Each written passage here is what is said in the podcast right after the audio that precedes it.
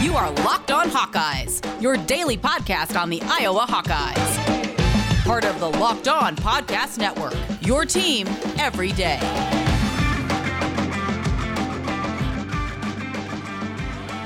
Welcome back, Hawkeye Nation, to another episode of the Locked On Hawkeyes podcast. It is a Monday morning episode of the Locked On Hawkeyes podcast, your daily podcast covering your Iowa Hawkeyes on the Locked On Sports Network. As always, I am your host, Andrew Wade, and today's episode is brought to you by RockAuto.com. Amazing selection, reliably low prices, all the parts your car will ever need. Visit RockAuto.com and tell them Locked On sent you. And we have a lot to discuss on today's show. As you all know, Big Ten Media Days were Thursday and Friday. We got a lot of good quotes from Kirk Ferentz, Tyrone Tracy, Tyler Linderbaum, and Zach Van Valkenburg. We're going to be breaking all of that down. We're going to get to some of it today, but most of it's actually going to come tomorrow because we want to talk about conference realignment. I know if you listen to our Friday show, we talked a lot about it then. Uh, there was some additional news that came out in regards to conference realignment. And since this is such a a constantly evolving topic, um, sitting on this per se would not be ideal because by the time honestly by the time you listen to this it might already be be outdated. So want to make sure we're talking about that because it is a very big discussion point across the entire nation. As teams try to figure out what are they going to do as conferences try to figure out what are they going to do. But i promise you we will get to big ten media days either today or tomorrow but getting into some of the conference talk, um, I went through a list of teams that I felt like would be really interesting additions to the Big Ten if the Big Ten were to ultimately expand. Now, I didn't dive deep into the West Coast because I didn't think that that was going to be an area that the Big Ten was looking at.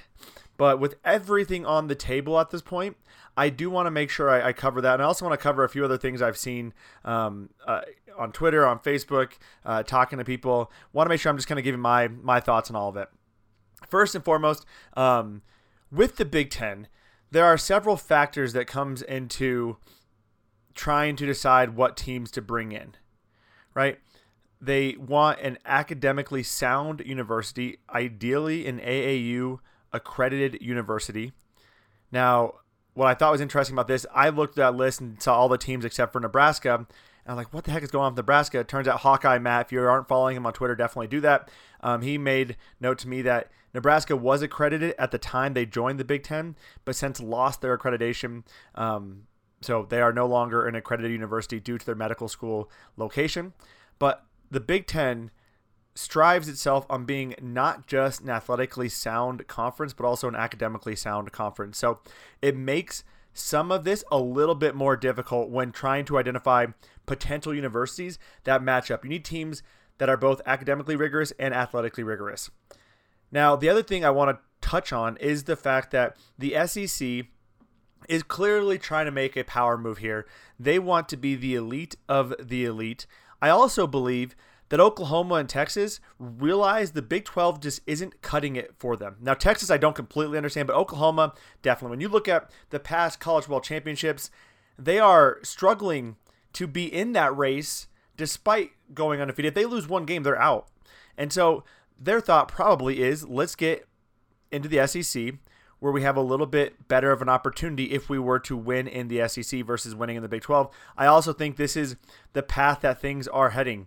Super conferences, large conferences, and I've even heard people spitball that this is a move to you know basically do away with the NCAA, which I think is a little bit far fetched, but uh, definitely something interesting. I think um, when all is said and done, we are likely looking at either four super conferences or four very good conferences and one lackluster Power 5 conference, which would undoubtedly be the Big 12.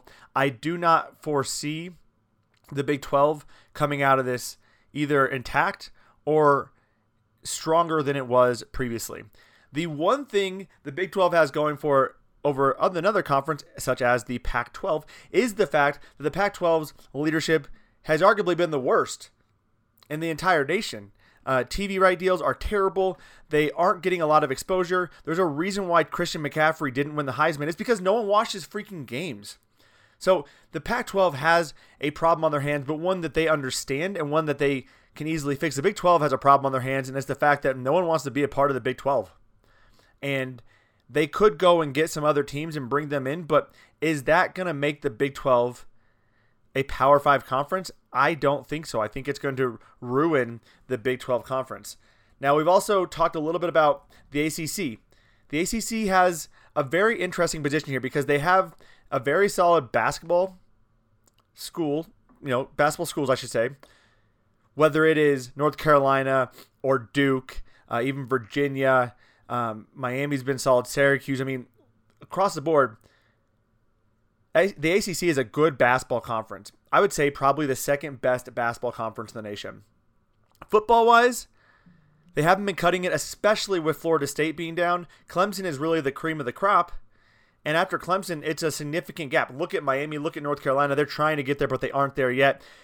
Uh, heck, 10 years ago, 15 years ago, the ACC was the best football conference, right? Remember those heydays? Virginia Tech, Florida State, Miami?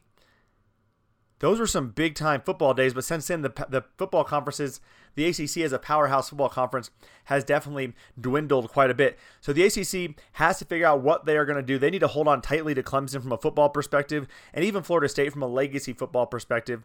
But I don't think they're in a very bad position. And this kind of brings me to my last thing um, before we get into some of the details of all this, which I think we're kind of doing right now, anyways, is the SEC has added Texas and Oklahoma. Very prestigious football schools. They do have good basketball teams, pretty typically, but that is a football move.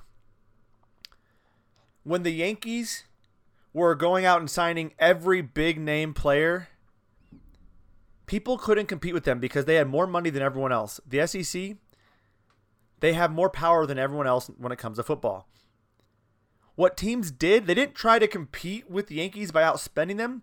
They got creative and went different ways to beat them. Now, to the media, to fans, you might look at it and say, well, if it's not football, then why does it matter? But I, I argue to look at the other side of it is that, yes, you we might not be able to compete with the SEC in football, but we need to make sure we stay as a number two in football. I think competing with the only way we're going to compete with the, the SEC in football is if we add Notre Dame, USC, maybe Clemson, and an Oregon. You had those four schools, you just outdid the SEC. You don't add those four schools, there's not a lot of schools you could add that would even get you close to outdoing bringing in a Texas and Oklahoma. I also feel like we're putting maybe too much weight on Texas itself because Texas has not been that good of a football program. But nevertheless, I think there is a different strategy or different approach. If you aren't able to do that, you beat them in other ways. You can still be a very, very good conference. It doesn't mean that you have to have the best top to bottom football conference. I would also argue the Big Ten does have a very competitive top to bottom football conference in comparison to the SEC. Yes, we don't have the Alabamas, but I think our conference can match up with any other team in the Big Ten or in the, the SEC, in my personal opinion. I do want to talk a little bit more about this, so we're going to cover this on segment two as well as I get into a few other schools that I think would be interesting for the Big Ten to add. So that's going to be coming up on segment two. Before we get into that, though, you know I got to tell you about our sponsor of the show today. We have betonline.ag, the fastest and the easiest way to bet on all of your sports action. Baseball season is in full swing. You also got the Olympics, and you can track all the action at betonline.ag. Get all the latest news, odds, and info for all of your sporting needs, including the MLB, UFC, Olympics, upcoming football, all at betonline.ag. So before the next pitch, head over to betonline.ag on your laptop or mobile device and check out all the great sporting news, sign up bonuses, and contest information today. Don't sit on the sidelines anymore. This is your chance to get into the games as teams prep for the runs to the playoffs, as individuals prep for the runs to the Olympic gold medal. Head over to the website, get that free account, and get a 50% welcome bonus on your first deposit when you use the promo code LOCKED ON. That's right, use the promo code LOCKED ON, L O C K E D O N, and you'll get 50% a welcome bonus on your first deposit. BetOnline.ag, your online sportsbook experts. All right, we are back for segment two of the Locked On Hawkeyes podcast. And before we took a break, I was telling you about why I feel like maybe the Big Ten doesn't try to compete head to head from a football school perspective, but tries to compete from a, a well rounded perspective. And if they were to do that, here's the schools I think would be really cool. So I already talked about it. Obviously, if you got a Clemson, a Notre Dame, a USC, and Oregon, that is how I feel like you could actually maybe beat the SEC at their own game. But until then, that is I don't I don't foresee that happening But here are some other schools I think would be really interesting that would not only, I think, make the Big Ten still be at that spot of, of, powerfulness in terms of power, the five, Power Five schools, probably leaving them at number two for football, but overall making them the number one conference. You get a Stanford, USC, or Oregon. I think Colorado actually would be a pretty good addition to this list as well. North Carolina would be a lot of fun. Notre Dame, Texas A&M would be very interesting because if I'm Texas A&M, I'm pissed. This whole situation went around me. I left the Big 12 to get away from Texas and Oklahoma. I left to get out of their shadows, and now I have to play with Texas and Oklahoma again, and they didn't even ask me. If I'm Texas A&M, I'm pissed off. So maybe Texas A&M can come. You also got to look at the Virginia schools.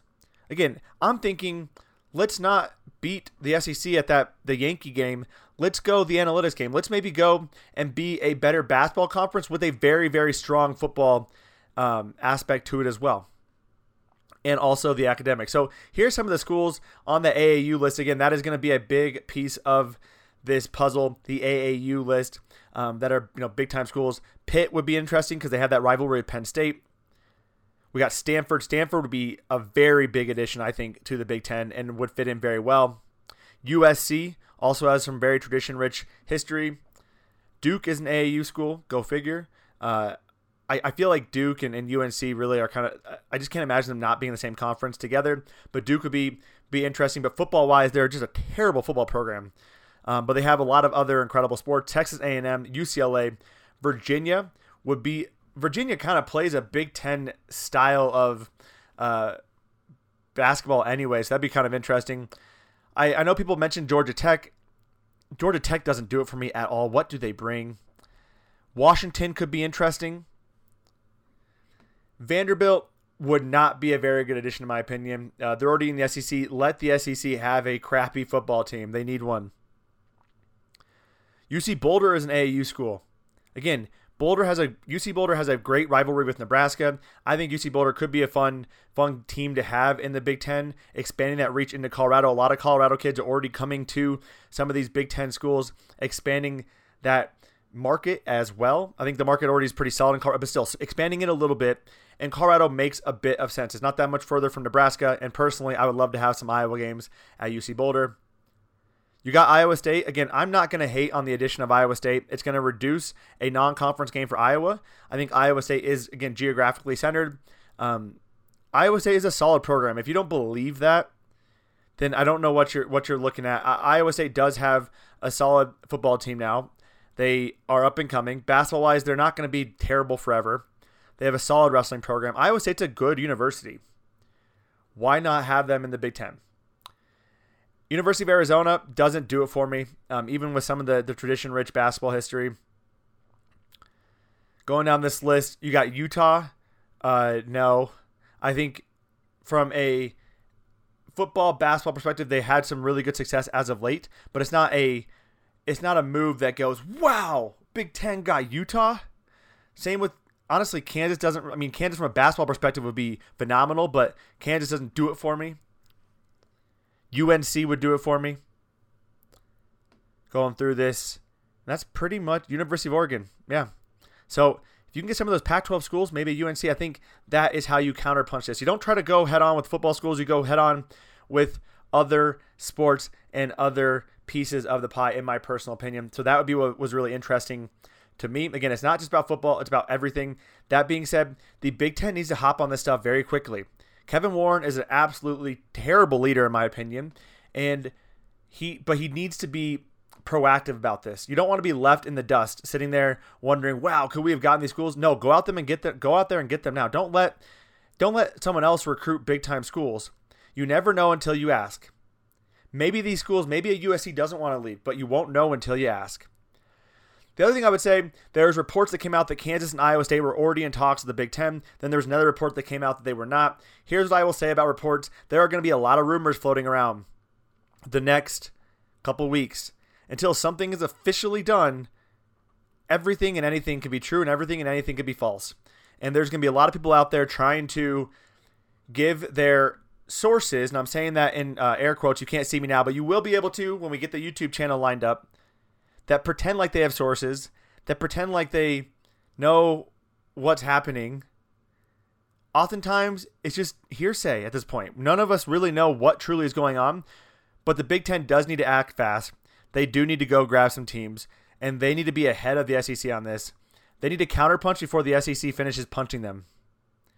This is a very big opportunity for the Big Ten to capitalize on pandemonium and chaos amongst all the other conferences. The Big Ten is arguably the second most powerful conference out after the SEC, maybe the most powerful, but when you look at it from a football perspective, the Big Ten is second. Basketball, they're one. Academics, they're probably one or two. You have to factor in the fact that you need to go get this stuff happening now because you better believe the Big 12 is on their heels saying, crap, we got to get someone. The ACC is like, crap, we can't lose our guys. The Pac 12, they realize they've screwed up a little bit before. They need to keep all those schools there, but also figure out how can they make these schools happy going forward. So the Big Ten needs to act and needs to act fast. But again, reminder that there's a lot of rumors that are going to be floating around. Nothing is official until it truly is absolutely official from a source from the school or from the conference itself. Um, there's going to be a lot of talk, and we're going to make sure we cover it all here. But that does do it for segment two. Coming up on segment three, we're going to get into the first part of Big Ten Media Days. Kirk Ferentz spoke to the media, had a few kind of thoughts, and then we're going to get to on segment, or sorry, on episode two on Tuesday. We're going to talk about Tyrone Tracy, Zach Van Valkenburg, Tyler Linderbaum, and then Kirk's off to the side press conference. He said a lot more things there. We want to talk about that as well. That's all coming up uh, tomorrow. But coming up on segment three, getting into that Kirk Ferentz conversation. Before we do that, though, I do want to tell you about Built Bar, the best tasting protein bar on the market today. Built Bar is the protein bar that tastes just like a candy bar. It has every flavor that you could possibly imagine for whether it's sweet, whether it's fruity, um, whether it is salty. They got a flavor for literally everyone, and they all are covered in 100% chocolate. But not only are these bars incredibly delicious, they're also nutritious for you as well. Each of these bars com- comes with between 17 and 18 grams of protein, 130 to 180 grams of calories, or sorry, 130 to 180 calories, four to five grams of sugar, and only four to five grams of net carbs. They're amazingly delicious. They're amazingly nutritious. And the USA track and field team uses Built Bars as well. So why wouldn't you want to get your hands on a Built Bar today? Go to BuiltBar.com and use the promo code LOCKED15. That's L O C K E D 1 5. And you'll get 15% off your first order. Use the promo code LOCKED15 for 15% off at BuiltBar.com. And you know, I got to tell you about rockauto.com because this episode is brought to you by rockauto.com. With the ever increasing numbers of makes and models, it is now impossible for your local chain auto parts stores to stock all the parts that you need. Why endure often pointless or seemingly intimidating questioning and wait while the person behind the counter orders the parts on their computer, choosing the only brand their warehouse happens to carry? You have computers at your home, you have the ability to do this. You can save time and money by going to rockauto.com. I saved probably 40 minutes of my day and $50 by going to rockauto.com and buying two engineer filters there delivered directly to my door. I highly encourage you go check out rockauto.com, a family owned business that's been serving do it yourselfers for over 20 years. So go to rockauto.com right now and see all the parts available for your car or truck. Write locked on in their How Did You Hear About Us box so they know we sent you. Amazing selection, reliably low prices, all the parts your car will ever need. Visit rockauto.com. And as I said before we took a break, I did want to get into the Kirk Ferentz press conference. We're going to cover this more on tomorrow's episode. Again, I wanted to talk a little bit more about realignment and what that all meant, but Kirk Ferentz did speak to the media, and then he had a side session as well. We'll be breaking down that side session and the press conferences from Tyrone, Zach, and Tyler on tomorrow's episode. Um, but for today's episode, there was three kind of quotes I wanted to cover. Um, he had a quote about realignment. He had some really positive things to say about Luke Lachey, and he also spoke about Spencer Petras. So We'll get into those. We'll we'll read you the comment and then we will break it down. He said on Luke Lachey, Luke's a guy we're really excited about in recruiting, and now after having him on campus, we're even more excited. He's done a great job. He's a young guy who is really developing quickly, and he plays a position, speaking of depth, where we don't have a lot of depth, which we'll likely have a really quality tight end in Sam Laporta. But yeah, Luke's got great opportunity in front of him, and we're really counting on him to help our football team this year. To me, this feels a lot like three years ago when Noah Fant and TJ Hockenson were coming up. Noah Fant was getting a lot of love. TJ Hockenson was a guy kind of waiting in the wings. And although Luke Lachey's a year younger, although Sam Laporta is not getting as much hype as Noah Fant, I do believe Luke Lachey could have as big of an impact this year as Sam Laporta. I believe he could still catch 30 to 40 balls if Spencer Petras does make the steps and growth steps that we are expecting him to, that everyone has talked about him making. This offense is predicated on having two very good tight ends, if not three of them. Noah Fant and TJ Hockenson dominated the Big Ten when they were playing together. Sam LaPorta and Luke Lachey could do the same, or even better, if especially if they stay for another year. Well, Luke has to, but Sam could stay for another year. Being a senior, um, being a true senior, that could be very much on the docket depending on how this season goes. But I'm really excited to see what Luke brings to the table as well as the next in line for Sam LaPorta. And don't forget about Josiah Miamen and Elijah Yelverton, both guys who are going to be big time contributors at some point in their Iowa Hawkeye career. Kirk also spoke on realignment. Thought this was a really interesting comment. He said, I remember him talking about the impact of television, conference realignment, all these things. And I mean, he was talking about calculus three, and I was in algebra one basically. So I had no idea what he was talking about. And now we're seeing it, and we've seen it through the years, just all the changes that are going to go on in college football and have gone on. So again, nobody's got a crystal ball, and that just popped out of midair, whatever, two days ago, I guess. Right now, I'm just really not too focused on that. I'm just kind of thinking about August and our football team. But again, just from experience, nothing you know, never say never to anything right now in college football or whatever is going to happen in the future, for sure. That was his comment on Kevin White and realignment. And the big thing here is, as I even said on segment two, we don't know what's going to happen until the dust finally settles, but we are witnessing another change in college ball. The bombshell that dropped, that was just the first one.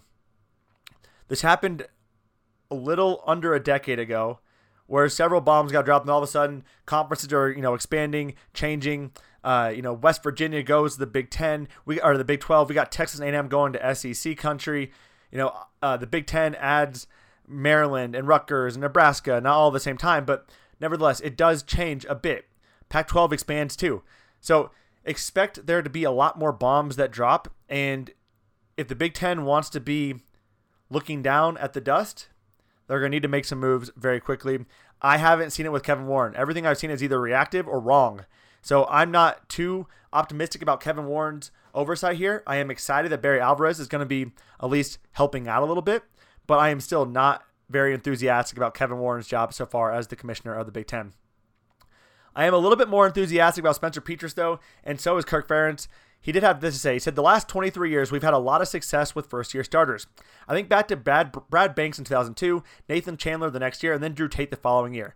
So we've been very fortunate in that regard, and I think the big difference between Spencer taking over as a first year player versus those guys or anybody else since that time, Spencer wasn't afforded the luxury of going through a spring practice as our starter or our normal preseason practice in the month of August. So I think he did remarkably well considering the obstacles that he had to overcome. And me personally, I thought that his highest, the best game I saw him play, or the most gratifying game as a coach was at Illinois, where he probably couldn't have played much more poorly in the first half and really put us behind the eight ball, and then came back in the second half and played it just tremendously well A couple things on that.